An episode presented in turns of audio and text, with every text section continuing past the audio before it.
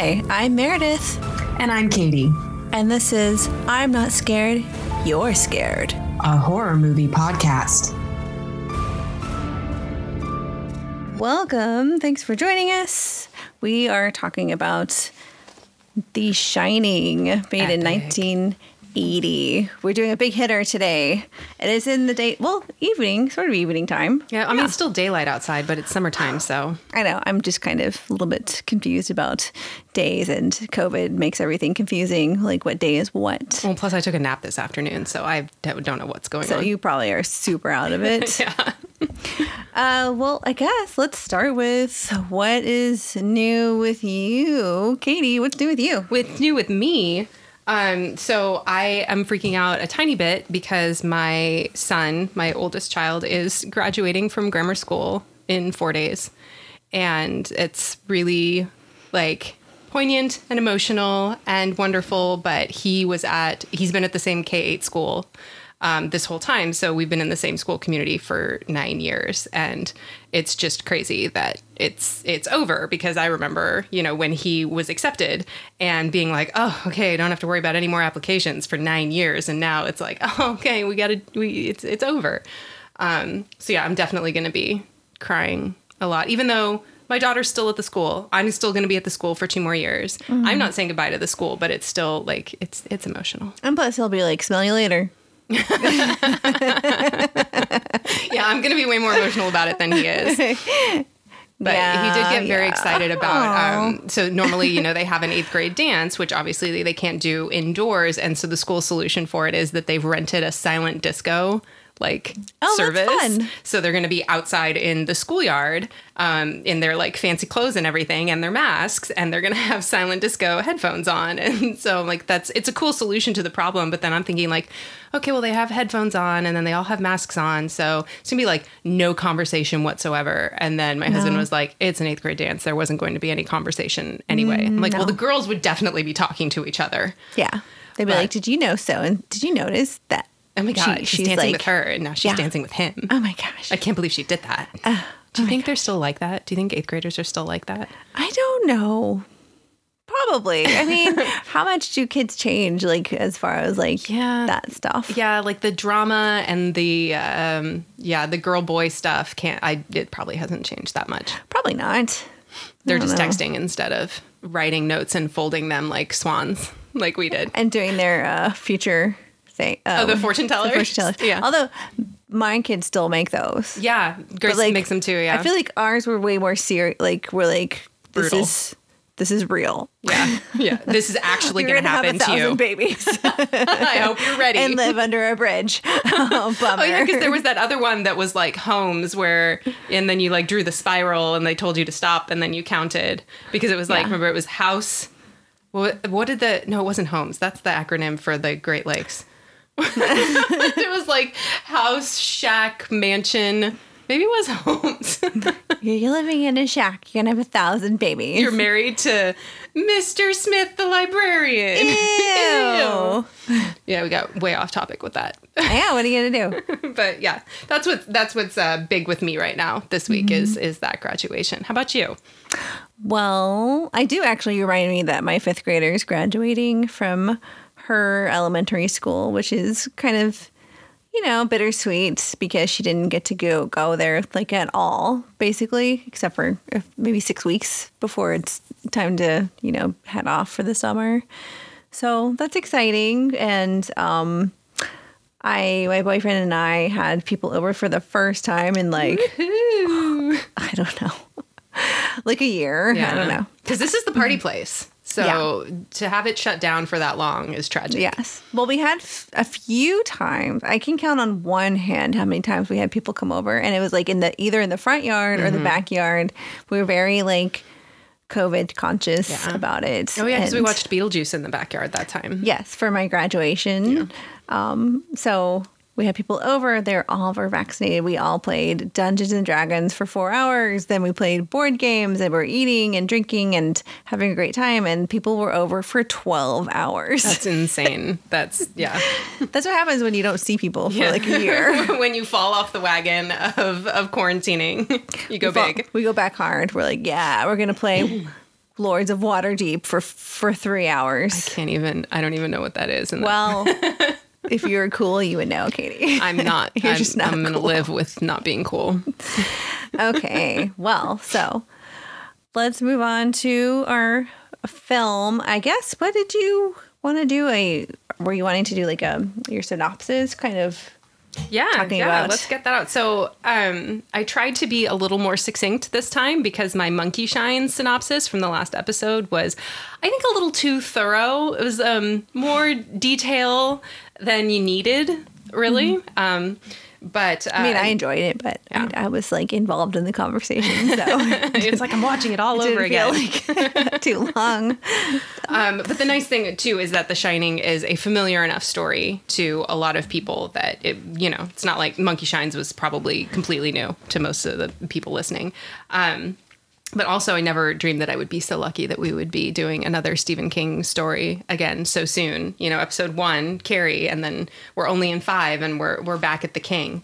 So I'm very excited about that. Um, actually, we had um, a my daughter's Girl Scout troop had a meeting um, last weekend, and one of the girls uh, we were had finished up a, a public speaking badge um, the meeting before, and she hadn't been there, and so she had to come and perform her monologue for the group at this last meeting, and she chose a monologue from The Shining that it was um, when when Jack is yelling at at Wendy about interrupting his typing, and she was it- she's this tiny little peanut of a, of a sixth grade girl and you know just so sweet and and and uh, peppy and then to see her like try and do a jack nicholson shining thing was amazing That sounds amazing. yeah um okay so here's my recap and and uh you let me Spoilers abound. oh You- yeah if you haven't seen this i mean you've had about forty years. 41 Yeah. you know so get on that Not to be a shamer, not to shame you. yeah, but if you haven't seen The Shining, why are you listening to a horror movie, horror movie podcast?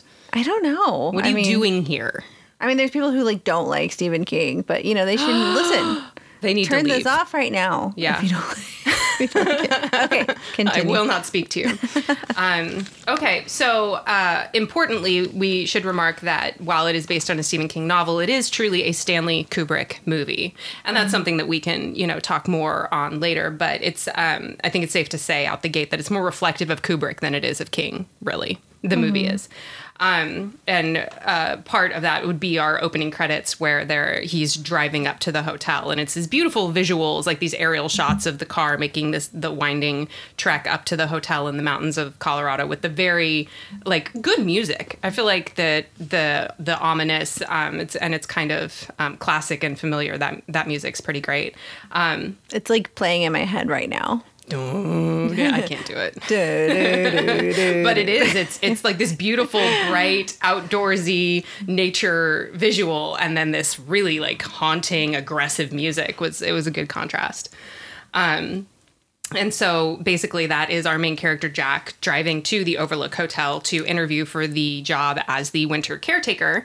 Um, and so in the interview he's meeting with um, mr ullman who is the manager and mr watson who's you know has another role at the hotel they don't really go into.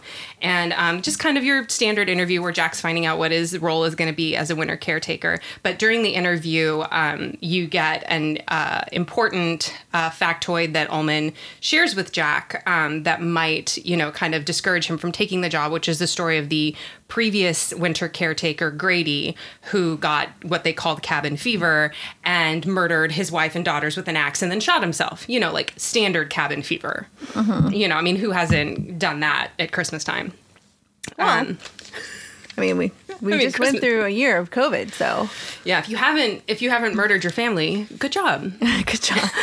Two thumbs up. we have not. up. Um, and so, but it, you kind of do a little hopping back and forth between the interview um, and then back at uh, Jack's apartment where his wife, Wendy, and their son, Danny, um, are, you know, kind of waiting as he's off interviewing for this job. Um, and so those are, you know, kind of the three main characters is Jack, his wife, Wendy, and the, the son, Danny. But then you, we also meet Tony, who at this point we're just told is Danny's imaginary friend. Um, but as we ping pong between the interview and their apartment, in Boulder, um, we see that Danny is talking to Tony in the mirror, and all of a sudden, Danny starts having visions of things in the hotel um, that Tony is evidently showing him. And so then that's our first indicator that it's not just like your standard imaginary friend. And of those visions that Tony shows Danny are two of the more like iconic horror images of the movie, which is the creepy twins. Although you find they're not actually twins, they're just sisters, but they're dressed identically and they're the same height. They're So- like always referred to as twins. Yeah, but they're eight and ten. Like Yeah. they're, just sisters. They're they're siblings. the same height. I mean, twins are siblings, but you know what I mean. Yeah, like and not. sisters that aren't twins. twins. I don't think usually dress identically. Yeah, I don't That's know. a little. Although no, Unless you're doing like a photo shoot, like with yeah, your family, back in like the 80s and 90s. you all wear like the same sweater Yeah. together. Yeah, or the or the big like matching family Christmas pajama thing that everyone does now. I've never done that. I guess I'm Me just. neither. I get my kids matching Christmas pajamas, but I my husband would never in a million years do that. Well, you know, goals, family goals. family goals. Yeah.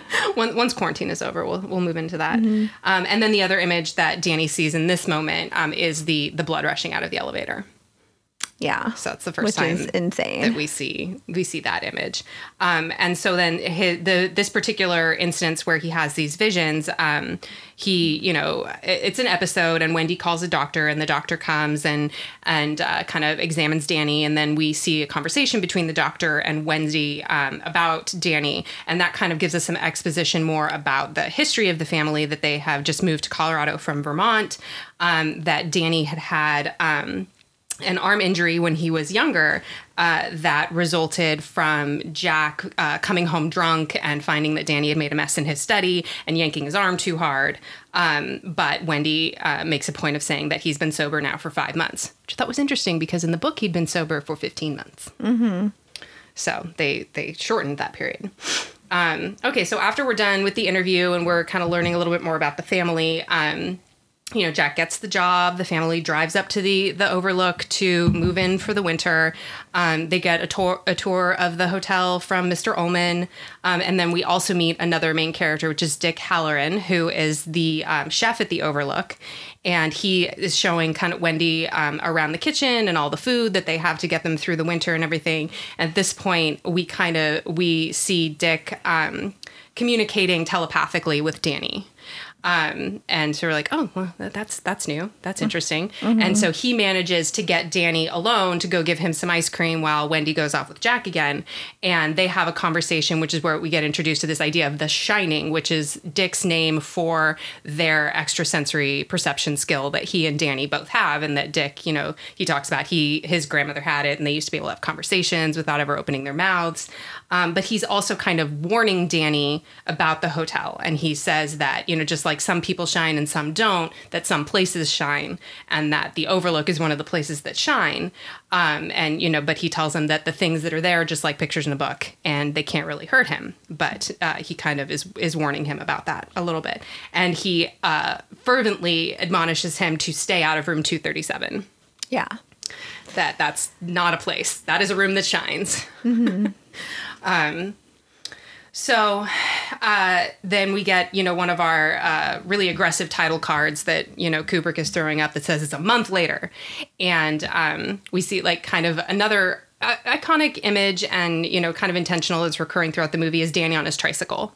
And it's, uh, I don't, His little big wheels. yeah, his little big wheels. And like I don't I don't know anything about cinematography. I'm sure that people who know about like different film shots and angles and how you execute things like this was probably groundbreaking or you know something that you hadn't really been done before, but it's it's this, you know, the camera is just behind him following him as he rides this big wheel through this massive hotel, which is probably like the most fun thing that a little kid could do. You know, be in a fully empty hotel and have free rein to ride his little tricycle around. Um and then there's also like the audio of him like he'll be riding on like the parquet floor and then he'll bump up over a rug and then he'll be back on parquet and then he'll bump up over another rug. And so the the audio is really interesting too and you're just kind of tra- like trailing him throughout the hotel.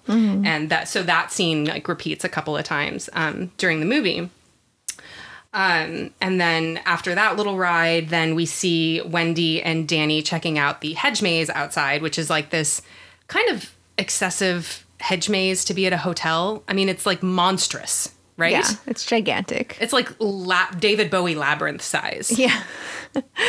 I don't know. Yeah, I don't. It just seems crazy, but I don't know. Mazes always freak me out because I'm always really bad at solving puzzles. Yeah. So if I'm like, even if it's like the simplest, I'd like you'd have to helicopter me out probably I can't get out. I just don't see a hotel like investing the expense in maintaining something. we gotta have a maze. we gotta have a maze. And like the hedges are like 15 feet tall. They're like twice as tall as the adults walking through it. yeah, they're gigantic. And they have to, you know, be curated. And I mean, I'm sure people have like died of starvation in that maze. It was insane. But, you know, Wendy and Dan are just like, ah, like laughing and skipping through the maze. And oh, there's a dead end. Let's go the other way.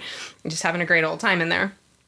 Um, so then, kind of more time passes, some storms come, the phone lines go down, and Jack starts kind of acting a little kooky, A little extra. a little, a little extra. Yeah, he's not he's not being super uh, Mr. Family Man anymore.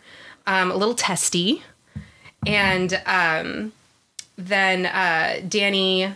Okay, then he he actually so he had seen he'd had a vision of the twins when he was back at home before he ever came to the hotel, but then he also did see them when the first day they came to the hotel before he met Dick, um, and then now he sees them again. But Oh, in the game time- room, right? yeah, yeah. Okay. And it's like in that scenario, like if you imagine you'd never, you're seeing this movie for the first time back in 1980 and you have no preconceived, you know, notions or information about the story, you might be like, wait, you know, like, are they alive? Like, are these girls? Because at that point, there was still other staff and stuff at the hotel because it was the closing day. And so it could have been like, I don't know, are those like, you know, one of the maid's kids or something? Like they could have been real. And then they just turn and walk out of the room. Um, but at this point later on, um, and he sees them again. This time they is when they talk to him and they say, "Play with us, Danny." And then there's like a big gongs. Yeah, and then they repeatedly cut from the image of the two the twins standing there to the twins laying axed to death on the floor with blood spattered all over the wall. And so this is like Danny's, you know, freaking out in the hall with the these visions that he's getting and it's the play with us forever and ever and ever. Yeah, really really really unsettling. Um, He's not like, as- no. rather not. Thanks. No thanks. I'm cool. Um, and then speaking of unsettling, like we see, there's a we get a conversation between Danny and Jack, um, you know, about the hotel and you know whether Danny likes it there and how much Jack likes it there, and Jack Jack Nicholson is just acting really. So weird. He's making me really uncomfortable at this point. He's wearing like a black turtleneck too a lot. Yeah, that's a bad sign. I don't care if it is 1980. Yeah. No, thank you. Put it away. You're like sinister. this is sinister. get out um okay and so this is the point when we begin the like the dramatic title cards of the day of the week so it's like monday tuesday thursday and it's just like is that is that necessary i mean i guess I mean, there's a reason that slowed down from like going month to month to be Right. like, oh, this is like obviously something of note happens. yeah, maybe things are at the end of speeding up week. a little bit but um, was it essential to know the day of the week that things occurred maybe Yes, not maybe I want to know. documenting this and taking I need to know. taking notes The twins happened on a Tuesday. wait a minute i found a plot hole wow. So um, the next thing that uh, we see is Danny um, is you know in the hall and he sees the door of room two thirty seven standing open with the key in the in the lock and he's like you know like yeah hello. I don't know if he's calling for his dad or his mom or whatever but he's like what you know what is this and he's kind of approaching.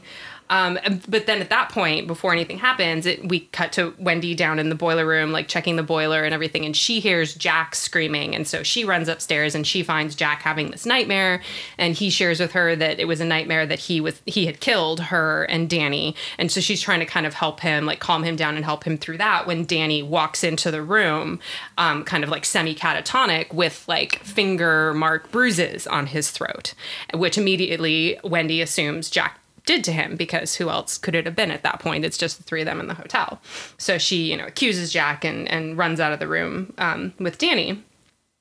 And so uh, at this point, Jack, our recovering alcoholic, um, and and now you know his his wife's wrongly accused him of attacking their son. So he goes strolling into the bar um, at the ballroom that is you know supposed to be empty and hallucinates a bartender because who hasn't done that? You know, sometimes you just you need someone to talk to. So we've got bartender Lloyd and Yeah, uh, Lloyd. good old Lloyd, um, who you know just says yes to everything, and they have their their little um, chat, their conversation, and at this point, Jack is just kind of like joking around a little bit, pretending that this guy's here and he's gonna buy a drink and it, it's all good and all. Um, but then shortly after that, Wendy comes rushing in with her baseball bat. At that point, um, like shrieking that there must be someone else in the hotel because Danny has told her that it was a woman in 237 that strangled him. So And he's like, Are you out of your mind? yeah, he's like, "You lunatic, put the baseball bat down. Yeah, I'm just talking to nobody. Stop interrupting me and Lloyd, you crazy woman." Me. and my bestie here. Um, so uh, Jack, you know, goes, all right, well, you know, he's going to go check it out and all. And so he goes up to room 237, which the door is in fact open. Um, and this is a great scene. Great scene. Is he, you know, walks uh, across the bedroom to the doorway of the bathroom, pushes open the door. He's standing there in the doorway. And it's a very drawn out, lengthy scene where, you know, the curtain that's half pulled over the bathtub, you know, we see it gets slightly pushed back and this like beautiful live nude woman steps like out of the Derek bath. type. Yeah, woman. that's a, a good good likeness. I mean, she's just, you know, it- Beautiful. yeah, you could tell Stanley had fun casting that role. He's like, no, no, no, shh, shh, don't talk, don't talk. Just climb out of a bathtub. You're stepping carefully Stepping, into yeah. the bath mat. yeah. I need I need a woman with legs that are 11 feet long. Get me that woman. And so she, you know, and he, the Jack Nicholson keeps cutting between her and him in the doorway, and the look on his face is just like so junior high boy, like because this naked lady's climbing out of this bathtub. He um, looks he looks pretty juiced about it. He's, He's like, not not hmm. minding it at all. Um, and so then you know he approaches her and they meet in the the middle of the bathroom and you know embrace in this passionate kiss. And mid kiss he catches a glimpse of the rear shot of her in the mirror and sees that she's this rotting corpse. And as he pulls back it's this rotting old woman who then of course he pulls away and starts backing away in horror and she's just cackling her ass off like full on you know witch in the gingerbread house like it's like chasing after him um, and so he runs out of the room I mean, he she bamboozled him pretty good. Oh, she! It was a great prank. She's, Great prank. she's, she's a prankster. Um, so of course, at that point, Jack, you know, runs out of the room, returns to their little apartment, and tells Wendy, "No, there's nobody there. There's like, it's cool. So I checked. There's That's nothing there. It, that's what it. And he tells her Danny must have strangled himself because you know that obviously That's, the, only other explanation. the explanation. only other possible explanation. Um, now, interspersed with these events and some of the ones that come, we keep popping to Florida, which is where Dick has gone for the winter. That's where he goes when the Overlook closes um, over the winter. And we realize that Danny is kind of like reaching out to him telepathically um, for help. And so, uh, you know, as we keep popping back to Florida, we see um, he gets his vision. He tries to phone the hotel. He can't get through. He calls the Forest Service. They say they'll call the hotel on the CB radio and they'll get back to him. And then they can't get through. And ultimately, he gets on a plane and flies out to, to Colorado to he has to sure. leave his house with nude nude portrait. Yeah, the, Afro like, port, portrait. Jackie Brown style, like beautiful Nubian queens with afros. I mean, it was a nice posing. place. He had a yeah, nice place. Yeah, there's some perky, perky boobies in the in, the, in those art pieces. I'm like, he's chilling, Yeah. having a great time. like, And it's like there's one behind his TV when he's laying in bed, and one behind his bed when he's standing at the TV. Like he's got Yeah. all his bases covered. like he's comfortable and he really cares about Danny to leave Absolutely. his comfort. yeah, he didn't even Florida take them with him. Layer. Okay, so he's you know on a plane heading to Colorado to try and help. Um, so at this point, we're back at the hotel. You know, Wendy suggests to Jack the possibility of leaving because obviously something's wrong with Danny and they've got to get him out of the hotel. Um, and Jack, uh, you know, like totally snaps and um, storms out and goes back to the bar and Lloyd. Um, but at this point, when he goes into the bar, instead of it being empty and you thinking he's kind of like imagining these things here, it is he's walking down the hall and there's streamers and balloons and confetti all over the hall. And he walks into the ballroom and is full of people in you know evening formal wear. Like there's clearly this huge party going on and uh, but he you know heads off uh, to his bar and um, you know gets his drinks from Lloyd. And uh, then at one point he stands up and walks and collides with this um, like a, a butler type guy who spills drinks all over him and then takes him to the bathroom to you know clean up his his clothes. And then we find out that this butler's name is Grady. Um, and so then Jack's like, wait a minute, you you used to be the caretaker here, didn't you? And he was like, no, you're the caretaker. You've always been the caretaker. Um, and he's like, no, you killed your daughters and your wife. And he goes, oh no, my wife's upstairs. My daughters are fine. You're the caretaker. But um, Grady does tell him that you know his son has been naughty and um, is trying to bring in an outsider, namely Dick. And so um, he's like, you you know, you need to take care of this. You need to Correct them. correct them. They need correction. Get out your red marker, Jack, because they need they need to be fixed. So Corrected. so you know, Gra- Grady's kind of getting him all fired up about this, the anger um, about Wendy and Danny, and that they're that Dick is coming and and all of that. So um, he you know he leaves the ball and he goes um, and as he walks past the office, they're trying to get through on the CB radio, and um, this I thought was really funny because the the call signs for the two radios at the Overlook it was KDK twelve. And the forest station was KDK1.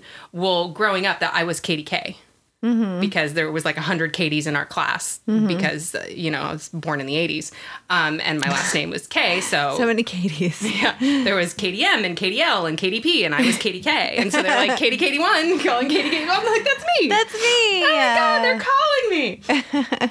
um, but Jack goes and opens up the CB radio and pulls out a bunch of stuff. I don't know. I'm not bunch of crap that looks important. I'm not a CB radio technician, but What? It, sure looked like Why- it wasn't going to work. You, what are you for if you're not a CB radio technician? Fired.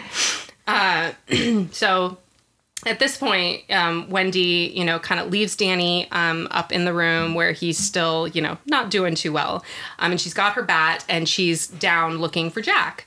Um, and this is where she uh, comes across his, you know, his typewriter and the play or, you know, piece of writing that he's been working on. Um, that and sees that all it is is the sentence all work and no play makes jack a dull boy over and over and over and over and over again on just hundreds of sheets of paper and you know sometimes it's like list style sometimes it's paragraph format sometimes it's like a quotation format but it's just that same sentence over There's and over and like over again dialogue Yeah. in the play that's all the same. You're like, oh my gosh. Yeah, so she's alarmed, understandably. Um, and at that point, you know, Jack walks in and they have, you know, their first like kind of real confrontation, like aggressive confrontation, where you know he he says, you know, I'm not going to hurt you. What you didn't let me finish? I'm not going to hurt you. I'm just going to bash your brains in. Like, and so things have really escalated at this point in terms of the uh, antagonism going on between the two of them. Um, and Wendy, you know, watching her swing that bat is one of the most pathetic things I think that's ever been done. I mean, she's hysterical and she's crying and she's shocked and afraid, and she's swinging that bat like I don't even know. It's it's not it, it's sad. Um, but she does manage to hit him. Um, and knocks him down the stairs and temporarily unconscious. And she drags him into the pantry and locks him in, um, which should have worked, uh, but the hotel's haunted. Darn. Darn those meddling ghosts. I would have gotten away with it if it weren't for those snooping ghosts. Um, so Grady comes to the pantry and is talking to Jack through the door um, and kind of like shames him for like, like, why are you such a b- loser? like, I mean, I thought we agreed that you needed to correct your family, and it really kind of looks like you're not capable of doing that. You're really like, bad at correcting. He's like, I saw her swinging that bat. I don't know how you got hit by it. Um, and so he really, you know, kind of gets um, Jack even more amped up that, like, no, I can do this. I can do something about this. I'm going to take care of it. I'm going to correct them. I'm going to fix the problem. And then Grady lets him, opens up the pantry and, and releases him. So up in the apartment, Wendy's taking a nap because I mean she's real relaxed. I don't maybe she took a sedative, uh, but after locking him in the pantry, she went upstairs and went to sleep. Um, and so then Danny. Um, you know, kind of wakes up, and this is, it's not the first time that we hear him say it, but it is the most annoying when he goes on his red rum rant Yeah. um so he's like at that point i don't you know he's mentioned it like maybe once or twice and other points just kind of like you know said the word when he was in like semi catatonic or whatever it's just mentioned it. But at this point he's like red rum red rum. And he says it exactly the same way probably 30 or 40 times in succession. And it's it's enough. It's enough. Um, but meanwhile, he while he's chanting the word, he gets one of Wendy's lipsticks and he writes it on the door. Um, and then approaches, you know, sleeping Wendy and basically starts screaming red rum in her face, which is totally, I mean, that's how kids wake moms up, is just screaming something awful in your hmm. face. Mom, can I have a snack? Ah! Mom, I threw up in my bed. Jesus Christ. You're like, okay, Why did I have you? what? I'm so tired. Um, and so, you know, Wendy uh, sits up and, you know, grabs him and embraces him because he's clearly having this fit. And she sees in the mirror the reflection of red rum written on the door and sees that it spells murder when i- in, inverted. Um, which is something where, I mean, I, this is funny, I'm like, well, Meredith couldn't relate. But I think that now, as, as part of our, like, our, uh, our society's consciousness and ethos, everybody knows red rum is murder backwards. Mm-hmm. But maybe when this movie came out, that wasn't like an assumption or common knowledge that everybody had. And so people like you figured it out very early on in the movie. But there probably would have been people like me in the theater in 1980 being like, oh my God, it smells murder. like just being like mind blown when she sees that reflection because that's clearly the reaction that they were expecting because they had the like like You're like, scary "Ah!" noise and and she's screaming when It's she like sees it. It's like, yeah. It's supposed to be this terrifying moment when it's revealed that red rum is murder. Mm-hmm. Um, but like I said, I mean, you would have already figured that out and would have been sitting there rolling your eyes. Would I have figured it out? I Yes. don't know. Yeah. Okay. Well, I mean, um, not in 1980 because you weren't born yet. No, But I was it came not out even now, a twinkle in anyone's eye quite yet. you were a twinkle in mine. oh, weird. Yeah, creepy. I wasn't born yet either. Um, um, I lost my spot. Okay. Um, now, and at this point, you know, to amplify it, because we've already got this like really scary revelation suddenly of her seeing the the reflection in the window, and then Jack's axe hits the door into the apartment, um, and he starts busting down the door with the axe. Um, and uh, so Wendy runs with Danny into the bathroom and locks them in there. Uh, and there's this little tiny window that very conveniently opens up to this mountain of snow that has built up along the side of the hotel. So that even though they're on like the third floor, you can safely slide down the snowbank to escape. So she gets Danny out the window, but then she can't fit. Um, so you know she's still got her knife, which I do give her credit. She grabbed that knife early on and she kept it uh, the whole time. Once once she dropped the bat approach, she stuck with the knife. Um, and so she's in there and she's she's got her knife and Jack has you know used the axe to break into the apartment and now he's using the axe to break through the bathroom door. Um, and then this is the moment where we get the greatest ad lib ad lib of all time of "Here's Johnny," um, which I looked up, and it is number sixty eight on the American Film Institute's top film quotes of all time. I mean, it's a good one. Yeah. Um, and so she he's reaching through the hole that he's made to try and unlock the door and she uses her knife and slashes at his hand and so she's kind of there at an impasse with that but then you hear the sound of the approaching like snowcat vehicle when dick is arriving finally and so that kind of distracts jack and he runs off and goes after him um, so at this point danny has come back into the hotel and he's found a hiding place in the kitchen and then wendy now that jack has left the bathroom alone she leaves the bathroom um, Dick, you know, finds the front door of the hotel open. He comes in, and within moments, I mean, he's just walking around. He's like, hello? Anybody home? Anybody here? And then he walks past the wrong column, and Jack jumps out with his axe and buries it in Dick's chest. And good night, Dick. Which is like terrifying. Yeah, yeah. I mean, poor guy, poor guy. Um, so now Wendy is out of the bathroom and she's running through the hotel trying to find Danny. Um, and now she starts seeing some of the things. I think at this point she hasn't really she hasn't had any visions. She hasn't seen any of the things that Jack and Danny have seen. But now she starts seeing them. And uh, you know, she sees the the guy in the dog suit with Lloyd in the bedroom, you know, getting the little the business on. Um, she sees the blood from the elevator. Um, so she's she's starting to witness some of these. Um, and as she's running through the hotel, um, Jack and Danny are actually outside, and Jack is chasing Danny with the axe through the hedge maze in the snow. Um, my favorite thing that Wendy comes across as she's running through is when she runs into the lobby and it's festooned with cobwebs, and there's just the hokiest looking Halloween skeletons sitting on every chair and sofa in like thrift store outfits and hats with flowers and everything, and she's just screaming. I'm like, this is the worst haunted house getup I've ever seen put together in the way they had this lobby going. I pushed that out of my mind because I'm like, that's not scary. And then I forgot it happened. And then I watched it again. I'm like, oh, yeah. Oh god.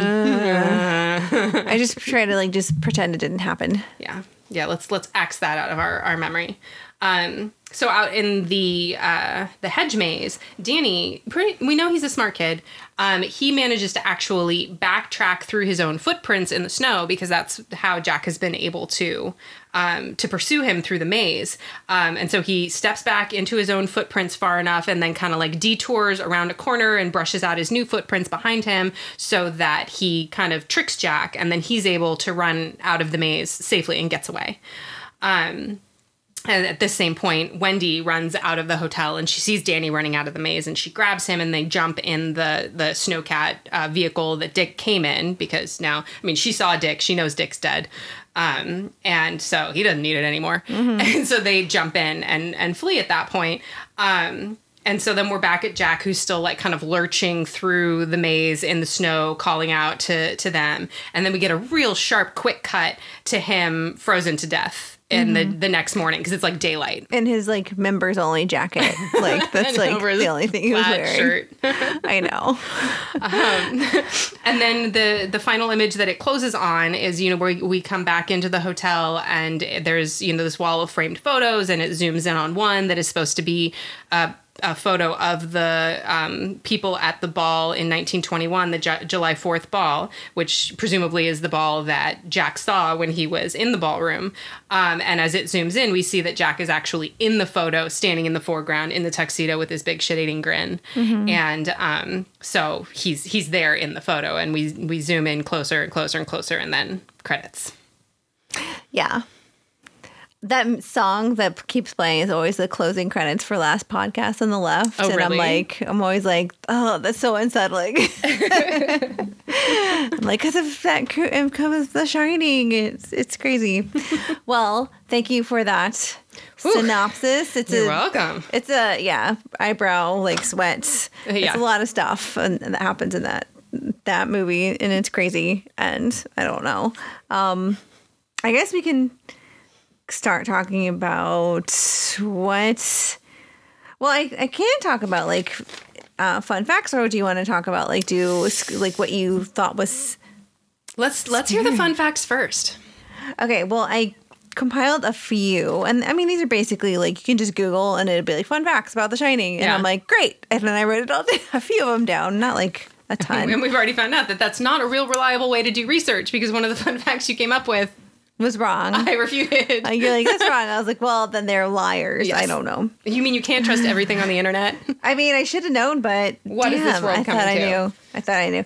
Well, here are a few fun facts. Um, when the uh, script, I guess in the book, it's like a play that he's writing, but in the movie, you don't really know what he's working on, but he's writing every day, typing, typing, typing. Clackety clack and clack. click clack clickety clickety clack clack.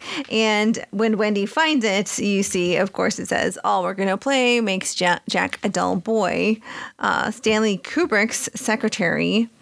Uh, the director, of course, Kubrick, uh, his secretary spent months and months, I think about, I don't know how long, typing that that the play that he'd been working on, um, and then she had to recreate that those pages in five other languages for the international release of the movie. And um, I have a few of the translations. So instead of saying "all work and no play makes Jack a dull boy," in German it said. Don't put off till tomorrow what you can do today. good, advice Good advice, I suppose. In the Spanish version, it said, although one will rise early, it won't dawn sooner. Sure. I, Fine. I mean, I don't, okay. I don't get it. It's true. I don't get what we're supposed to take away from that. I'll just say, all right. Um, in, in Italian, he who wakes up early meets a golden day. Not always true. I mean, it can be foggy. Sh- Or, I for mean, if you're sure. in San Francisco. But I thought that was kind of funny or interesting. Yeah. Um, Well, you don't really think about the like l- the process of producing props. You know, which is why when you get to the end credits of a movie, there's like hundreds of names because there are so many little mundane tasks like that that need to get done. yeah. And then that prop is like probably one of the most iconic props you could ever think of Yeah. for like a film. Yeah. and, and you're like, oh my gosh. Like everyone who sees the movie remembers that Yeah. Mm-hmm. prop. And it's just like pages and it's horrifying. well, when we did, um, when I picked this book for our book club meeting a few years ago, and um, that's what I did. The remember I made the sign for our photos that said "All work and no play makes mom a dull girl," because mm-hmm. It's It's like, and and that's what we. I had asked you earlier, and we still don't really know if that phrase originated with this film or if it was already kind of a An existed one. yeah, I don't know. I do remember your murder cupcakes though, your red rum cupcakes. Mm, yeah, They were like scattered delicious. the the Cabernet raspberry sauce like blood all over the cupcakes. I ate like two and then one for the road. I Yeah. called it a road cupcake and I just like ate it in the car. Uh, so the other fun facts include the elevator scene took uh, about a year to shoot before they got it right because it's like took days and days to clean it up with after like all the blood um, pouring out. Um, there are 60 doors used for those repeated takes when Jack slams an axe through the door. Uh, there were 900 tons of salt used for the snow because we all know that wasn't snow. I mean, come on, you're not Yeah. fooling anybody. It was it was pathetic. I've never seen worse fake snow. And then uh, also, this is kind of interesting. Uh, Shelley Duvall was known to have been deeply impacted from being in this film. And she said, Stanley pushed me and prodded me further than I've ever been pushed before. It's the most difficult role I've ever had to play. Uh, and then I, I believe um, it was in the Guinness Book of World Records. Um, Wendy swinging the bat during that um, when he's pursuing her, kind of like walking while she's walking backwards up the stairs with Yeah. the bat. That was shot 127 times. Well, no wonder before. her swings looked so pathetic. Her arms were like noodles by the end I of know. that. So then that's, you know, clearly she had like problems. She said she had like her hair fell out during the oh, filming and she's just like stressed out and um, Now I feel bad for how much I hate her, like fight or her flight. character. you're you're like if someone's screaming at you, running after you with a knife, and you're like it's happening over and over again. I know you're an actor, but after a while, yeah, your, your, on some your level, your body like- can't tell the difference. Yeah, And if the man chasing you is Jack Nicholson, you should be really afraid because who knows? yeah.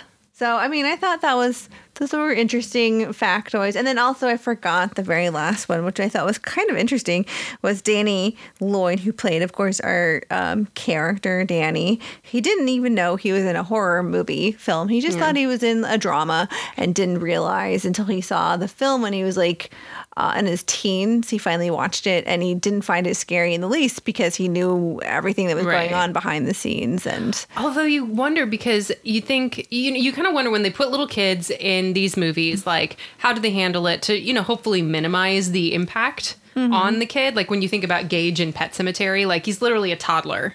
You know, mm-hmm. like you you try to avoid scarring them. I would think as much as possible. And the way that the shots were done, like for example, when he's in the hallway and he's seeing the twins and the bloody blah blah blah, they're never in the same shot. So Yeah. all they were taking were reaction shots of Danny.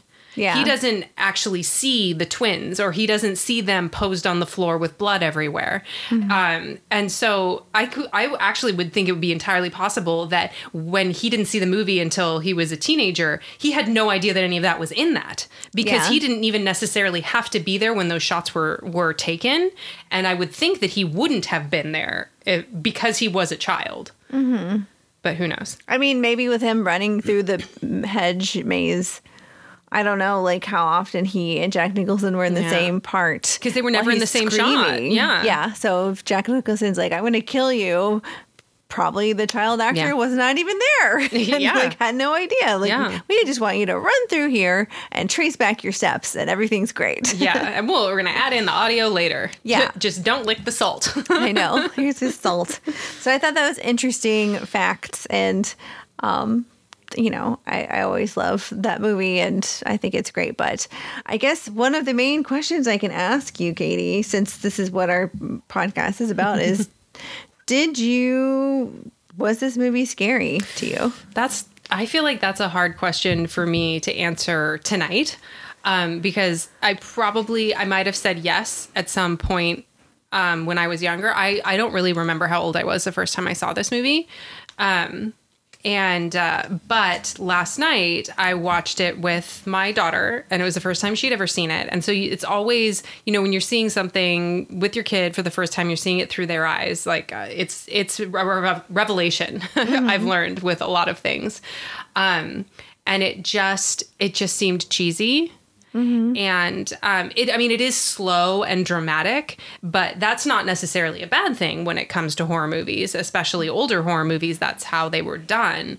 Um, but even the parts that were supposed to be scary didn't come off that way. But then again, when you think about it, she was already she's already familiar with a lot of the icons, uh, the visual icons of this movie that some people would say were the scarier things, like the twins, like the blood coming out of the elevator, like Jack and the axe, and like all those things. Like she's familiar with that imagery without ever having seen the movie, just because it's part of our ethos. Culture. Yeah. Culture. um, culture? That's a new word. Ultra. I mean, I was gonna run with it. it's like the Iran Cultra scandal. Culture. Um, and so watching with her, I mean, she wasn't remotely. She started to fall asleep at one point, um, and she wasn't remotely scared by it. Um, but you know, like I say, it's it's hard to imagine what it would have been like to see it back when it was new, especially if you were seeing it in 1980 and you had never read the book. And so all of this was new. Like you would receive it completely differently. Um, but and usually with older movies i make the argument that if you if you make the choice to and you like put yourself in a dark room and you focus and you pay attention and you're not on your phone or making jokes or whatever that you can get into the moment and see what makes a movie scary. Um and in this one i feel like it's a reach for me at this point. Yeah. what about you? Well, I read the book when I was at sleepaway camp when I was like uh, in middle school. Mm-hmm. And that was the worst idea I ever had. Was, I remember it was like the golden cover and it had like the picture of That's the same copy I little have, yeah. Yeah. that was the re-release copy after the movie came out because it did it have the sheaf of um, images from the movie in the middle I don't remember. I got it like half price book, so it was re it was like resold, so that's where I bought it. And um I don't know, like and it I just was like, oh, this is, seems like I heard this is, was good, and I really liked scary books. And at that point, I I'd only been exposed to like um I'd read read some Grisham and like the clients, Yeah, and yeah. then um I read kinda scary. Mm-hmm. you know Goosebumps, all the Goosebumps naturally fear and street scary stories to tell in the dark. And I read all those, and I was like, I want to get, I want to read this. So level up yeah, I'm level up. So I read it and was scared.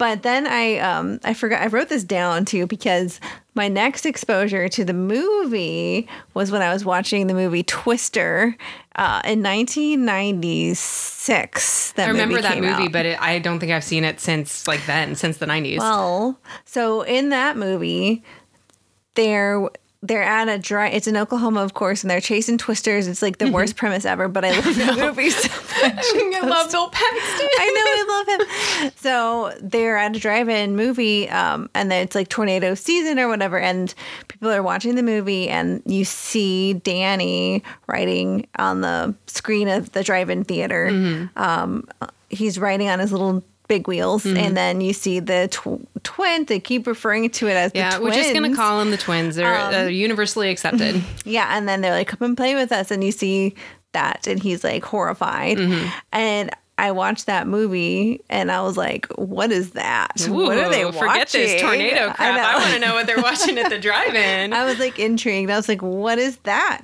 And then um, the tornado comes in, and they're like, "Oh my gosh, it's the big one!" And then you see the screen start getting shredded as it has uh, Jack with his axe banging down the door with the axe, like shredding it, and then the screen, Which is funny because those scenes too. are separated by quite a bit of time in the actual film. Absolutely. So, they're completely. that was a reach. Yeah, you're like mm, okay, but then yeah, and then you see Shelley Duvall her face, and then there's here's Johnny, and then the screen gets shredded and sucked up by Mm-hmm. The awesome. tornado. That's awesome. And I was like, I need to find out what that movie is. So I Dear found Helen Hunt, what movie was it on the drive-in screen? Google wasn't really a thing at No. the time, so IMDb wasn't even a I thing. had to take I had to do some deep diving to figure out Yeah. what. And I figured out later when I saw the cover art at Blockbuster because it was Jack Nicholson with his face, of course, Mm-hmm. Right. through the door, and I was like, That's "Oh, the that's the movie. That's, That's the it right there. So I rented the tape, and then I watched it, and I was like, "I want to watch The Shining," and we watched it, and I was like, "Oh, that was pretty good." Yeah. Like I wasn't like terrified, but, I But thought you had already read the book before you saw the movie for the first time. Yeah, I I, don't the book. remember. I think I had probably read because, like I said, I, I don't think I saw the movie real young, so I'm sure I had read the book already. But um, I feel like that does make it. But it also maybe it only makes a difference if you do them in close proximity. Yeah. I think it was within like a year or two later that I watched the movie. And it was like the mid 90s. No, no, later than that, like 1997, maybe that summer too.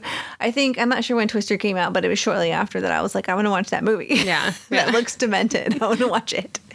But I was watching like the X Files and stuff, and I was like, "Yeah, let's like, I'm really edgy. I'm gonna watch like murder shows." Which is funny because they they Not reference uh, they reference The Shining in another movie um, that you're a big fan of, Ready Player One.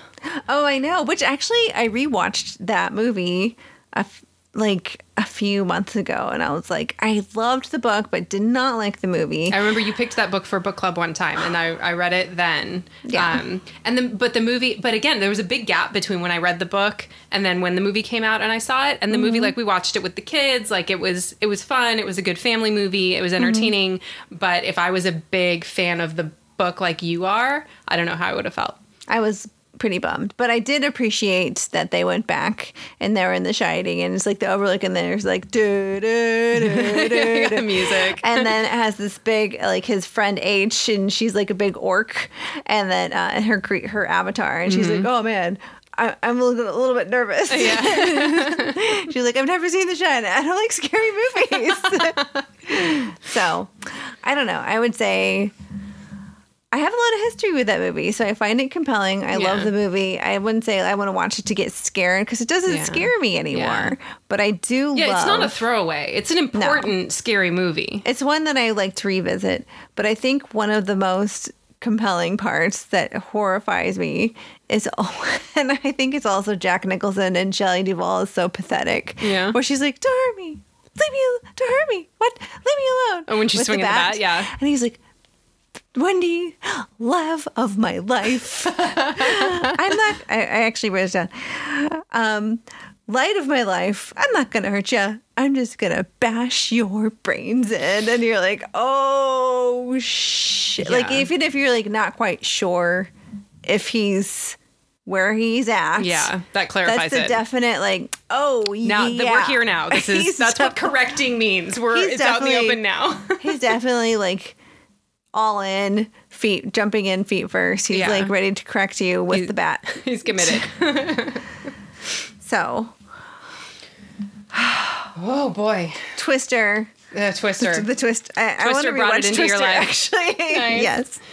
Yeah. Now, the only thing that I really noted um, when thinking about like why is it scary, um, you know, because even if it's like watching it doesn't actually scare you, obviously it's a horror movie. It's based on a horror novel. Like, what is it scary? And so I, you know, tr- was trying to think of like kind of a bigger picture thing. And um, the thing that I came up with that I have been in situations like this in my life that I recognize is when you're in a large space that's nor- it's supposed to be filled with people and it's empty like that is a really unsettling setting to be in. And so I think that that's why this is such a brilliant concept for a horror story is to put three people alone in this massive empty hotel. Mm-hmm. Because it's like, you know, like even when you're the first one to walk into a movie theater, like you're early for the showing and it's a, you know, a garbage horror movie like we've seen a million times and nobody else is going to see it and you walk into the theater and there's no one else in there yet, like it's a little You're like, unsettling. ugh, Yeah. there should be people in here.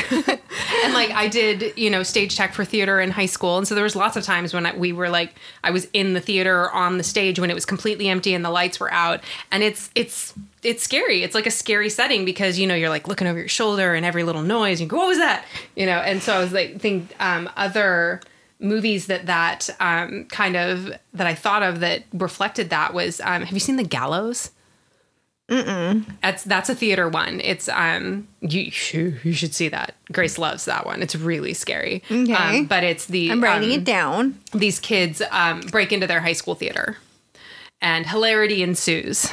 But it's them at night in this dark, empty theater. Um, and then another setting that it kind of reminded me of a little bit is Dawn of the Dead. That idea of being in a mall that is empty Yeah. and dark and like you just walk in and it's like it's supposed to be filled with people it's supposed to be lively and alive and vibrant and lit and to be in that space where it's like empty and quiet Death. and dark It's just like death. yeah like you can introduce all sorts of things into that that would be scary just because of that setting mm-hmm. so i think that's a it's a brilliant concept But Yeah, the concept and it's isolating. was stephen king's not stanley kubrick's Yeah, I know. and if we want to get into now, like, dif- we both read the book. yes I mean, I read the book. Uh, this is probably like the third or fourth time ago. that uh, that i've read it yeah I think this is the third or probably the third or fourth as Yeah. well, but I can't really remember. I I mean, I know I had read it at some point growing up. years. I reread it for our book club that was at some point in the last five years, and then I reread it Who chose Doctor Sleep? Was that me or you? for book club. Yeah, No, but we haven't done Doctor Sleep for book club. we didn't read Doctor Sleep. What did we? What were we reading for that? That we had like the Shining. We there's The cupcakes. Shining. Oh, I really? picked The Shining for that Halloween book club. We put it on. Oh, really? Yeah, I just like blocked it out. yeah. No, we haven't done Doctor Sleep. Oh man. Yeah. Okay. So that's another. Episode. Let me just like halt the conversation. Be like, wait, wait, Book club? Nobody cares. Hey, I don't know. Like uh, several of our book, our listeners might be book club members. They so are They know the answer right now. 100%. and they could tell They're us. hundred percent. Yeah.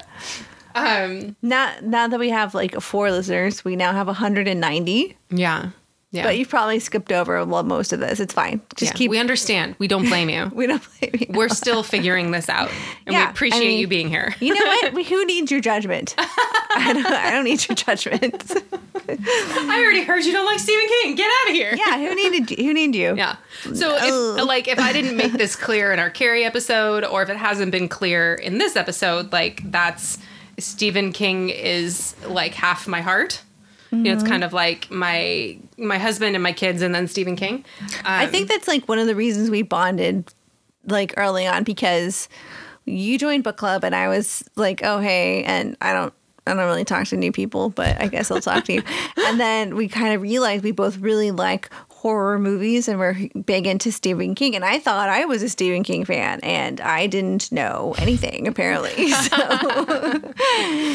Uh, yeah, well, because I do. I my mom was a big fan, and so it's funny because on there was an episode of My Favorite Murder I was listening to late recently where they talked about you know like the um, young adult novels that are out now and how stuff like that didn't really exist when we were growing up. That like there was a gap between, as they put it, like the Beverly Cleary, like um, Judy Blume like era, and then adult fiction, and there was nothing in between. Whereas now there's that's a huge market, and they kind of yeah. joked that what filled that gap for our generation was Stephen King absolutely. like that's that was our transition Yes. to you know adult work um and so that was my transition was and my mom too. yeah my mom was a fan and so she probably owned maybe two dozen of his, of the pocket paperbacks of his um, books. And so that was what started my collection which is why to this day i have to wait for all of his books to be released in paperback because i will not buy them in hardcover because i don't want to deviate from my collection even though they're not published in po- pocket paperback anymore. They're all it's different sizes now. Um, but i do. I mean I, I own and have read all of his books except for Danse Macabre. I've never read that I, I- I, I can't. don't- I know I for sure did not read. Have not even read close to as many as you have, but I have read a more, probably than most. yeah more than the average bear More than the average bear. But you know, I love the macabre and I love his writing, and he's like a genius. And Yeah. I just love like you can have like two characters in a book or one Mm-hmm. Yeah. or hundreds of, of characters, and Yeah. you're like.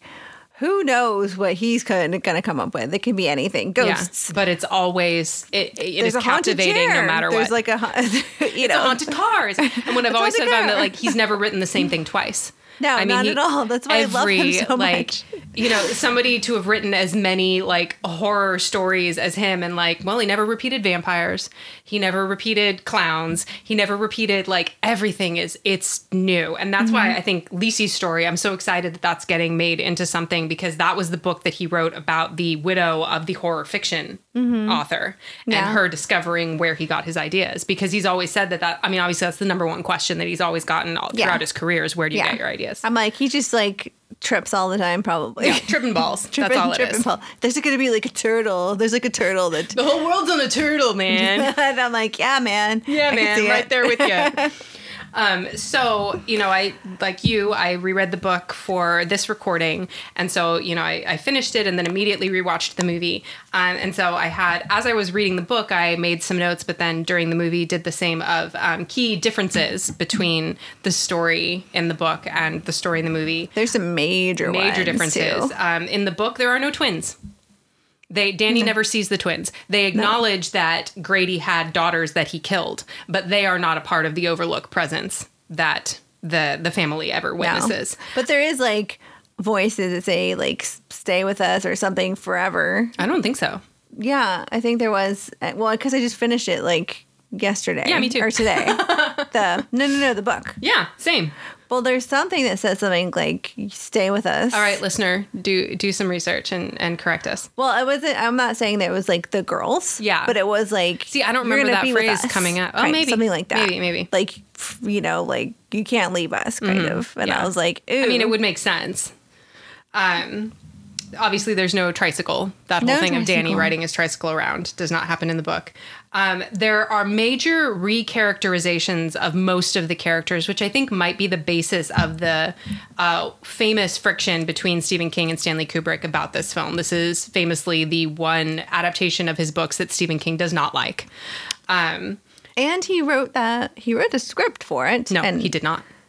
I read a few in a few articles today that he did. Really, and it he did was, not get credit for it. Well, it was um not even looked at oh, by Kubrick, like not even remotely considered. Yeah. because he said Kubrick Mm-hmm. said that Stephen King was a weak white weak writer or like But you're say a- a weak white man. I'm like, isn't isn't I Stanley mean- Kubrick white? who knows maybe he said that but he did feel like he didn't he wasn't a strong writing I well, alrighty. really know I'm like, I'm like sure Yeah, okay I don't know if history's borne that out, but um, basically, in the movie, Wendy is wimpier. She's a much stronger personality in the book. she's blonde Yeah, she's blonde. Um, Watson in the movie is classier. Like in in the book, he's like this gruff, overalled caretaker guy that takes him through the boilers and is only working there because his grandfather owned the place and you know mm-hmm. spitting out the side of his mouth type of guy.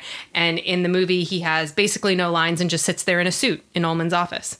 Ullman mm-hmm. is a really nice guy in the movie. Yeah. he's a dick in the book. Like He's he's, like- a total d bag. He's the worst. he's like ugh It's my hotel and take care of my hotel. And he like gives jack shit for being a recovering alcoholic and is like super like talks down to him and is really condescending. I mean he's just a prig. I'll see you in May not a day later. And you're like everyone's I like yes sir. Voice. and you're like you should do the whole recording in that voice. Oh never. You kind of sound like boo boo bear.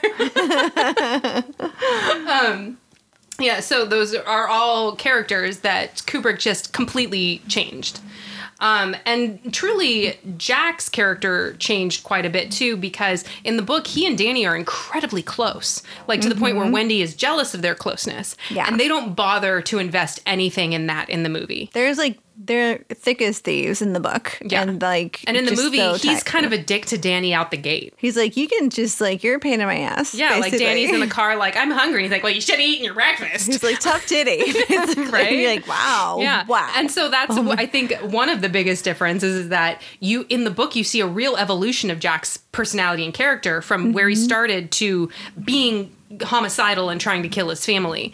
And in Well, the movie he starts midway there kind of. Well, his his roles before that was, and I read this too today. He was like in One Who Flew Over Cuckoo's the Nest, Cuckoo, yeah. Cuckoo's Nest right before that. So everyone like he was already someone who seemed unhinged to begin with. Yeah, that was their And perception. So it wasn't like a huge leap that he'd be like, oh well, obviously he's going to murder his family Yeah. in like uh mm, like ten minutes. Yeah, so we're not gonna try and make him a nice guy at the beginning. Yeah, and tell his son to you know shut his face up when he's like, I'm hungry. And he's like, well, too bad for you. Yeah. You know. You're lucky I don't have an axe right now.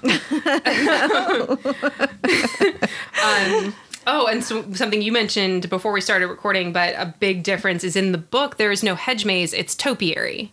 It's um, you know, eh, the hedges cut into animals. There's lions, there's rabbits, there's a dog, and that's a huge part of the book. In that Massive. the topiary animals attack them repeatedly. The Massive. lion goes down the highway and tries to stop Dick from getting to the hotel by attacking him. A hedge lion. Yeah. You know, and so what you pointed out, and that kind of makes sense, is that that would have been really hard to execute from a film standpoint in 1980. Definitely. Yeah. Where now with with graphics and special effects and CGI, it'd be easy to do and probably make look pretty pretty believable. I feel like, I mean, I'm a huge Mike Flanagan fangirl, but he did Doctor Sleep. So it's not like out of the realm of possibilities Yeah. that he would maybe be able to tackle this. But it's like, Start I think. stop writing letters to Helen Stop. Hunt. Start writing letters. To, I know.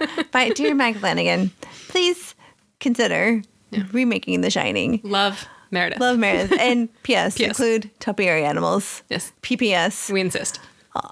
Make it right with by Dick Hall- Hallorann because that was some malarkey. That was some bullshit. um, yeah, so uh, yeah, another huge difference is in the book Dick survives, which tragically he does not in the Yes, film. which I had to explain um, when my boyfriend and I watched the uh, Doctor Sleep because he was like, "Why is Hallorann lit? Mm-hmm. Yeah, like, yeah. why was he? Obviously, he had died at that point in the book."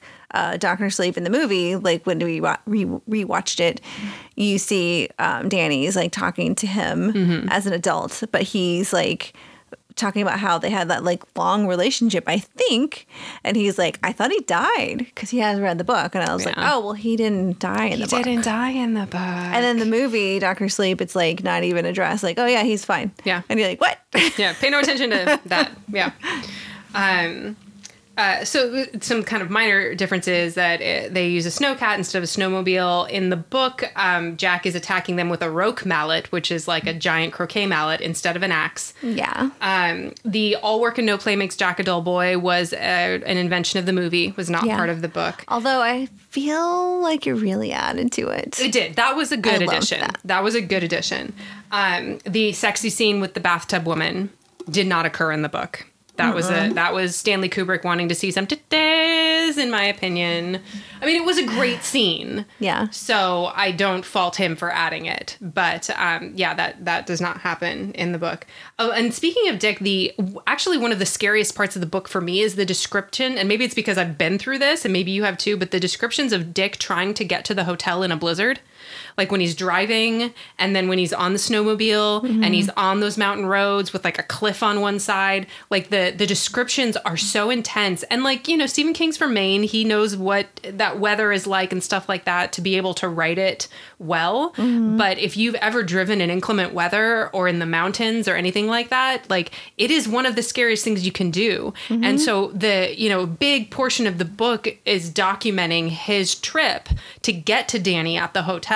Yeah. And it's terrifying. Yes. They really like they don't they don't spend any time on that in the movie. And you you know, you have to cut things out. There's like a little bit, but it, I mean, they're like, it's really bad weather. And then there's like a semi knocked like yeah, sideways. yeah, and then they just wave him right past. And he's like, oh, thanks. Bye. Bye. Bye. um, and then what else do I have? Okay, and then I, I will close with obviously the biggest, biggest difference is that in the end of the book, the hotel explodes and burns down. Yeah. Like that's you know to take that and be like, no, we're gonna have him freeze to death in the hedge maze instead. Like Completely different. Jack in the book dies because of the boiler. Yeah, And he and the boiler up. is like the is like a huge crux of the entire novel. Is Mm-hmm. hi- that's his whole purpose at the hotel really is to heat the place and keep dumping the boiler. The only thing I only mention of the boiler is when Wendy's there, Yeah. like looking at it, And, it's not even she's like, oh, I better dump this. She's just got a clipboard and she's like she's making like, notes of stuff. I'm looking around down here. Well, they don't even have like the scrapbook for Yeah, Jack to look at. Yeah. They don't. And again, have- like they, you have to cut things out. You can't Sure. put every bit in. But that, I mean, that is such an enormous change. I think that I don't know. Like I love. I always think of the movie as a different animal, but like Yeah. just completely separate from the book because hmm. in the You have to. You have to. And in the mo- in the book, it's like he Jack is so such a, a character that you're just like really rooting for, and you really want him to do okay. And then he just like you witness his descent into madness, and you're you you're just like it's so heartbreaking because he is so close with Danny. Yeah, and well, you like, care about him. You get an Yeah. opportunity to grow to care about him, and that there's no. You don't have that at all Yeah. for for uh, Jack in the in the movie. Yeah. and yeah, it's just like Well, and you make a good point that part of that could be our preconceived perceptions of Jack Nicholson. Absolutely, because he has a crazy maniacal, crazy Face. face. There's nothing he can do about his He's eyebrows. "Ooh," like like he can't make them be straight. Even when in Wendy shows up and she's like, "Here's some breakfast," and he's like, "I love it. I really love it." You're this like, is "Ah!" just how I like it. As he like dips his bacon in the egg yolk, I'm like, it's like, like, he's killing a baby chicken. Like, You're creeping up my day from day one, yeah, Jack from Nicholson. breakfast moment on, I'm freaking out. We'll have to think of like who, what actor that was big in the '80s who would have been better than, like a better choice. That Yeah. that is somebody that you feel like you want, you're rooting for, and then you see kind of witness their descent into madness, and then you just feel like just crushed when you see Yeah. them fail miserably. And I feel like all the names to me that are coming to mind are too young. Like they were teen actors in the 80s, so they wouldn't have been old enough to play that character at that time. yeah, I don't know. So I was thinking like Andrew McCarthy oh yeah, You Andrew know? McCarthy. Yeah, too or young. James Spader. Like again, like the same generation of actors, but he like we've seen his. I mean, him on The Office. Like you know, he's he- you could see him playing both Mm-hmm. Yeah. ends. Like he's got that sociopathic side to him, Yeah. but I think he could do a better job of starting out sympathetic. Yeah. But again, he was too young. yeah. I don't know. We can like we can workshop it and like write letters to Mike Flanagan. Be like, dear Yeah. Mike Flanagan, he'll We've got like, some ideas. please, please stop writing me. I don't even, I don't even know you. I don't know how you keep getting my address. And I'm like, well, wouldn't you like to know? I think the biggest part that I would love to see in a remake. I mean, I, we're, I know we're talking about the movie, but I would love the topiary animals. I know it's it would have been cheesy. It wouldn't have worked. No. in the 80s or 1980. What they had at their disposal to to execute that would have Yeah. been But laughable. it was just like such a huge. It's a, like just and a big scary. thing. Like that's it. He somehow made it in the book very frightening. Oh yeah, because in the very beginning, it's like Jack is like doing yard work and doing Yeah. other things, and then suddenly They're just in a different like- he looks- position. he, he's like, "Am I?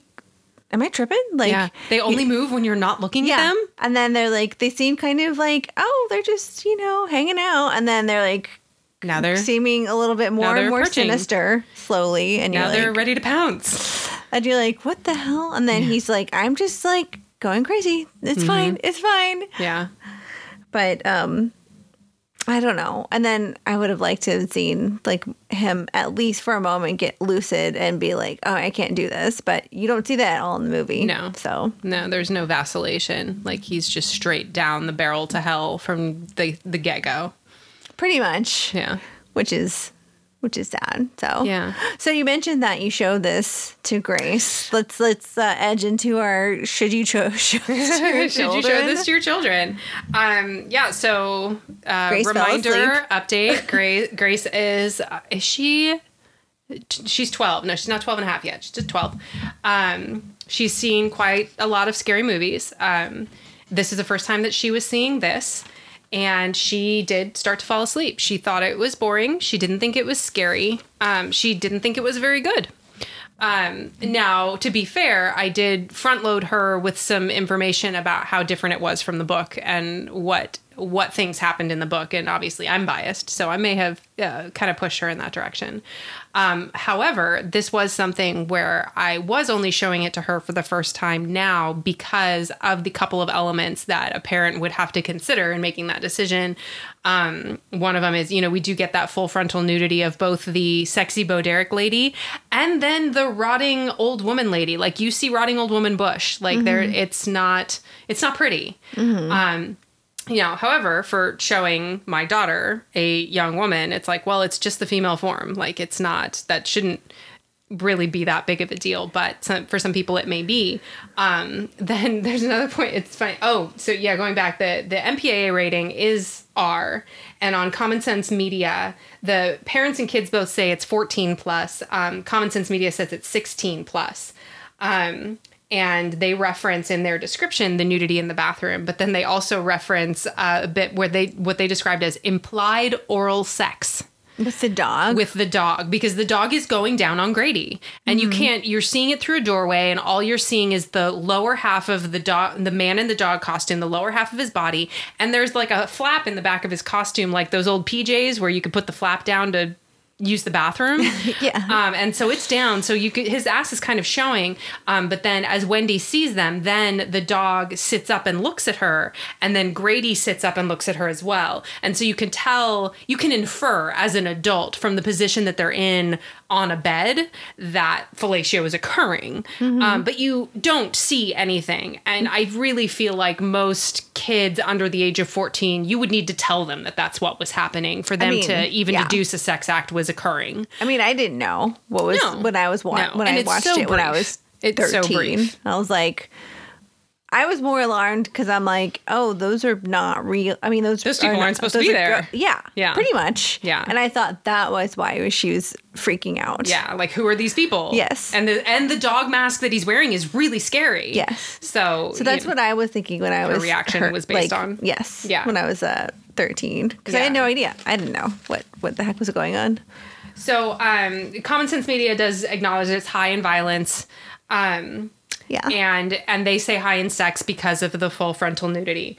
Um, and so yeah, absolutely, it's high in violence. There's, I mean, he's trying to kill them with an axe.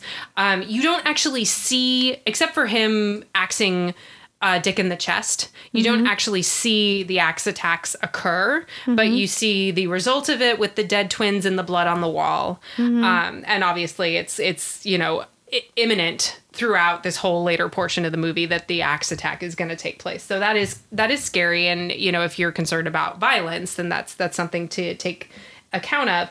Um, the other thing is, it, since it is Jack Nicholson, there are quite a lot of f bombs, delightful, delightful f bombs. But then there's also the use of the n word, which. Um, interestingly that's so i had you know told grace that you know stephen king didn't like this movie and it was very different from the book. And then when the scene occurs so it takes place when grady and jack are talking in the bathroom and grady is telling jack that danny is bringing in an outsider that he's mm-hmm. calling out to dick and um, so he because dick is african american i don't know if we said that already. Um, and so grady both of them use the n-word when discussing dick in that scene. And so shortly after that scene like a couple minutes had passed and grace asked me she goes um, was did they say that in the book? And i was like say what? Because i didn't know what she was talking about. And she goes uh the n word and i'm like oh yeah stephen king uses that all the time. And i realized that like to make that statement to her was probably like kind of misleading because it's just in all of his like he often has racist characters like dirt bag characters that are racist and they use that Like word. horrible people. yeah but the way that i said it to her was kind of like oh yeah stephen king is totally racist. He uses the n word in his books all the time. You're like, no, no, no. It's when he's writing people and he's like, this is a real scumbag, horrible person. Yeah, like let's let's let's make him a racist because that's all. It's like how why they keep making movies about Nazis is like mm-hmm. Nazis are guaranteed bad guys. You don't have to go into lengths about why this is a bad guy, why this is the villain of the movie because they're Nazis. It's self-explanatory. Mm-hmm. And so for him, it's like, well, they're racists. It's self-explanatory. They're the bad guy. They're horrible people. Yeah. Um, but yeah, so there is a couple uses of the N word in that scene. So if that was something that you either wanted to omit or wanted to be prepared for and front load your kids on, then um, that's something that a parent could do. But um, yeah, for her being at 12, uh, I mean, it's, it wasn't scary. Like I say, Mm-hmm. I, I think that you could show it to a, a very young child and they wouldn't be scared. Now, obviously, the other stuff would be problematic for a very young child. Mm-hmm.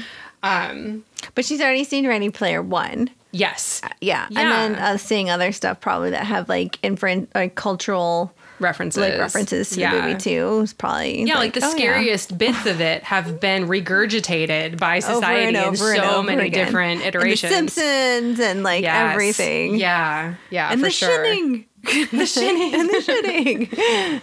Yeah, so I think that it's. I mean, with those um, those particular scenes, um, to be cognizant of those and make your decision as a parent if you want to skip them or if you just want to prepare your kid for them.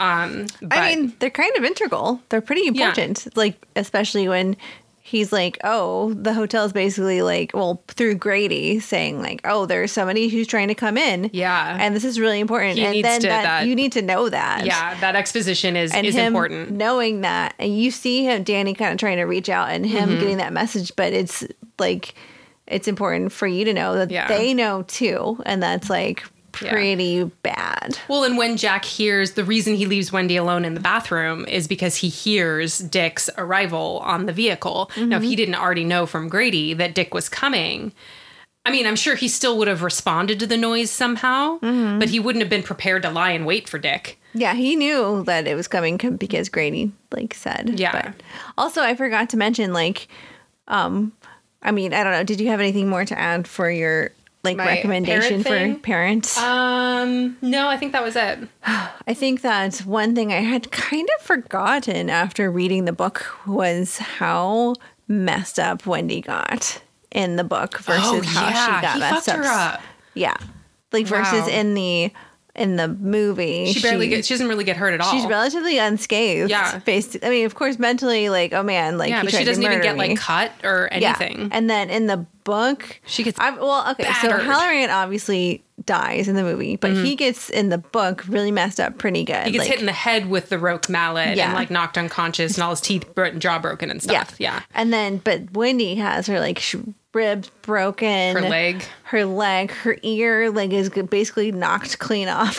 Yeah. Because she dodged a blow and it like took her ear off as it, tore flew her by. ear off and is bleeding, and like he hit her, like smashed her in the knee, like the kneecap, and um, Mm-hmm. So she can't walk. She's doing all of this, like dragging herself through the yeah, hotel. and she's like cr- really injured, Mm-hmm. like passing out, um, you know, fighting, being pass, passing out from this like crippling pain. Yeah. trying to breathe, take these breaths, Yeah. and all of us as you're reading, you're like trying to like to breathe and feeling that like puncture, like Yeah. it, it's it's horrifying and.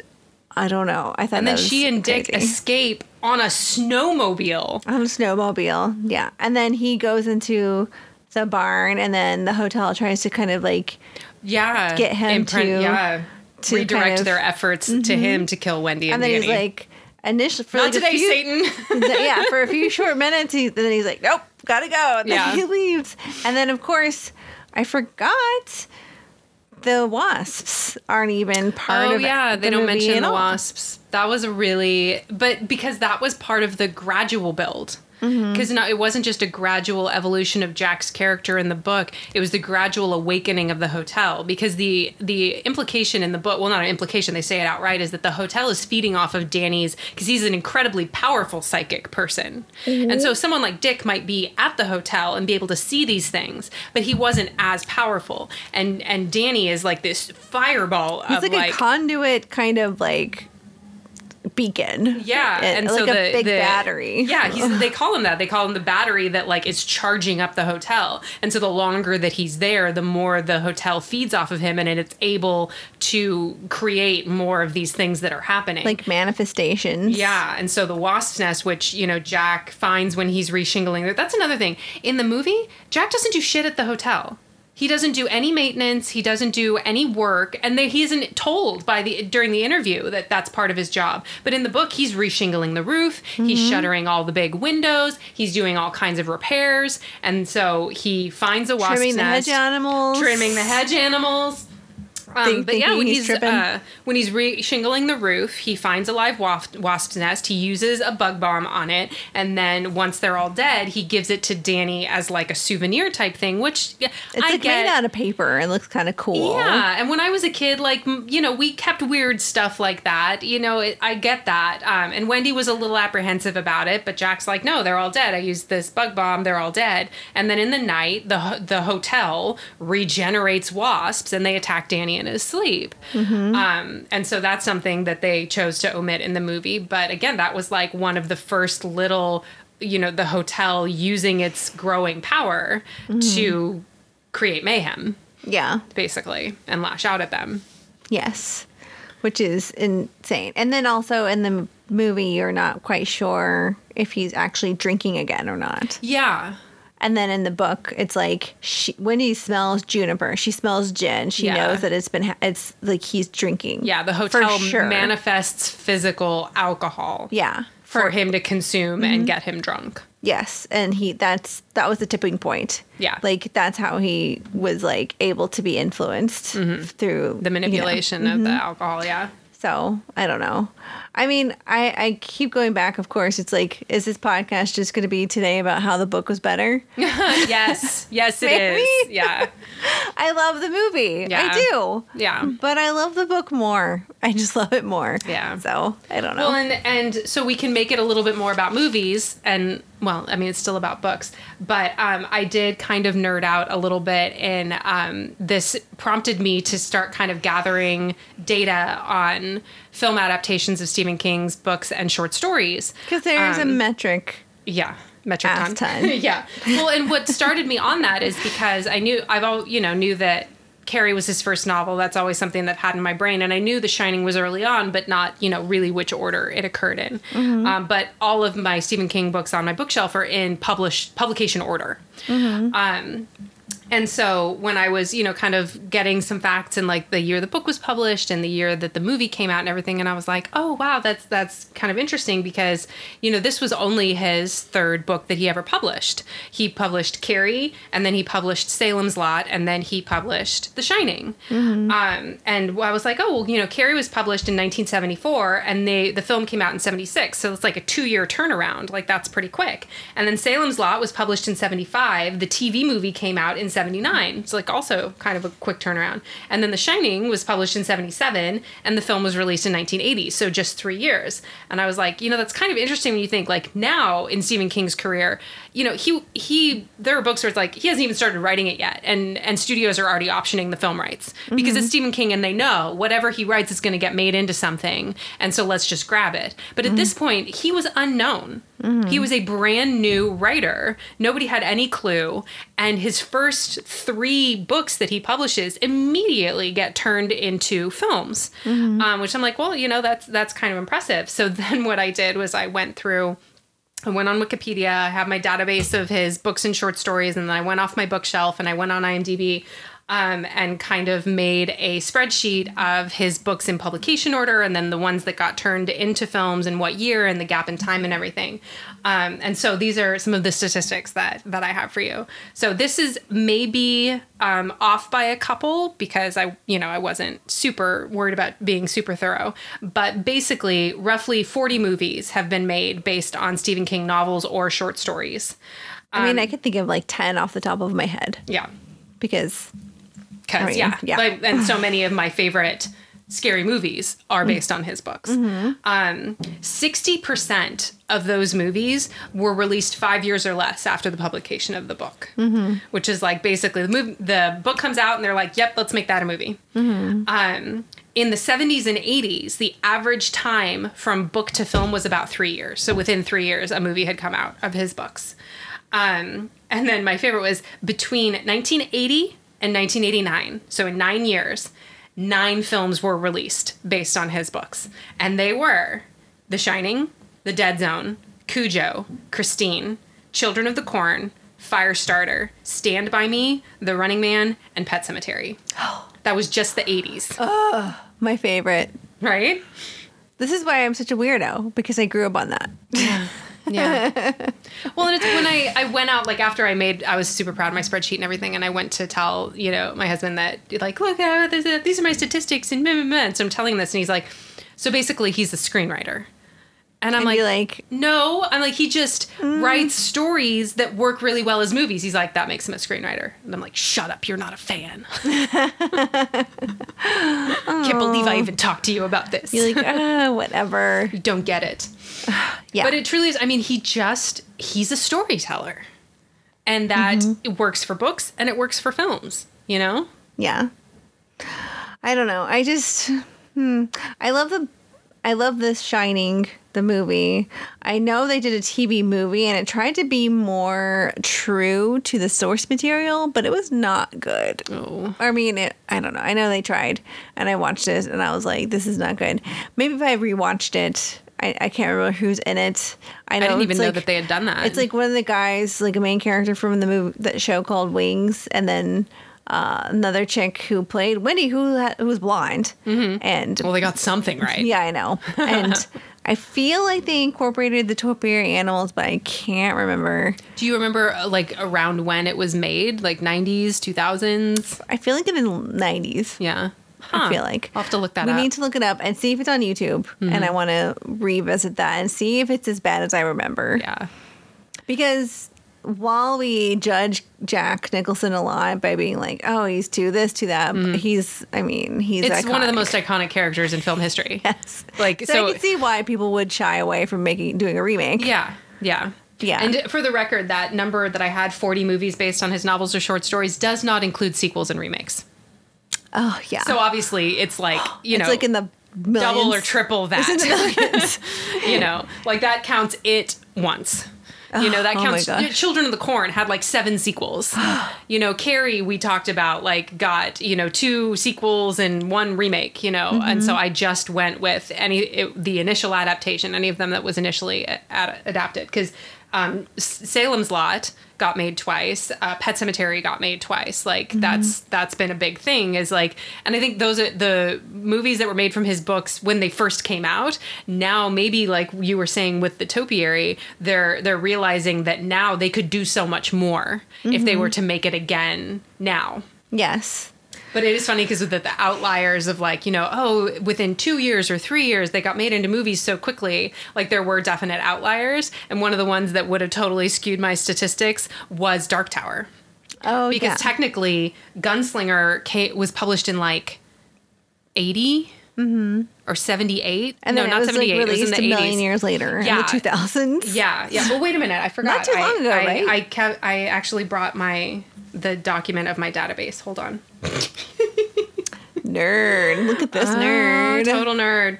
Okay. Um, let's see. Yeah. Gun, okay. So Gunslinger was published in '82, and then the movie came out in 2017. So 35 years later. That was that was the biggest gap. But then obviously Yeah. also that was the first book in a seven book series that he wrote over the course of 40 years. And So it was not very that no that, we can, that's we, why we can choose there not to talk about it. yeah, we can ignore that. But then some other big gaps, like um, in the the book of short stories, Skeleton Crew that he published in '85, um, had the short story "The Mist" in it. That got made into a movie in 2007. So that was 22 years. Yeah. And then one that I know we both love is Gerald's Game. A huge gap. Yeah, that was Between. 25 years Yes. for that one. Um, Mike Flanagan just needed to become a filmmaker and then sooner. make it. Yeah, I know. Yeah. I don't Um, know. I'm just a. I feel like he can do no wrong after he did Doctor Sleep and Gerald's Game. I'm like, come on, do more Stephen King. Don't do anything else. Just this. just do this. I'll be like telling him what to do, and he'll be like, please stop talking to me. Like, stop emailing me. You're ruining my life. Well, we I- could talk about Stephen King all night. I know, and I'm you know, know. this won't be the last Stephen King movie. I'm sure that we No. we do, uh, but this this will prepare you. I mean, every little bit that I get out in each episode means the next time I'll have less to say about him. yeah, Maybe he's amazing. he's so amazing. But The Shining, yes, watch it, love it, hate it, but watch it and read it. of course, Yeah, and you know, don't judge Shelley Duvall too harshly because she had like a mental break a little Yeah. bit, and her face was Um, just very distracting to me. I mean, sad. What are you gonna She's do? a sad lady. okay. Well, thanks for listening. Next time we'll be talking about The Ring. So if it's been a while, give it a watch. Or if you haven't watched it at all, watch it.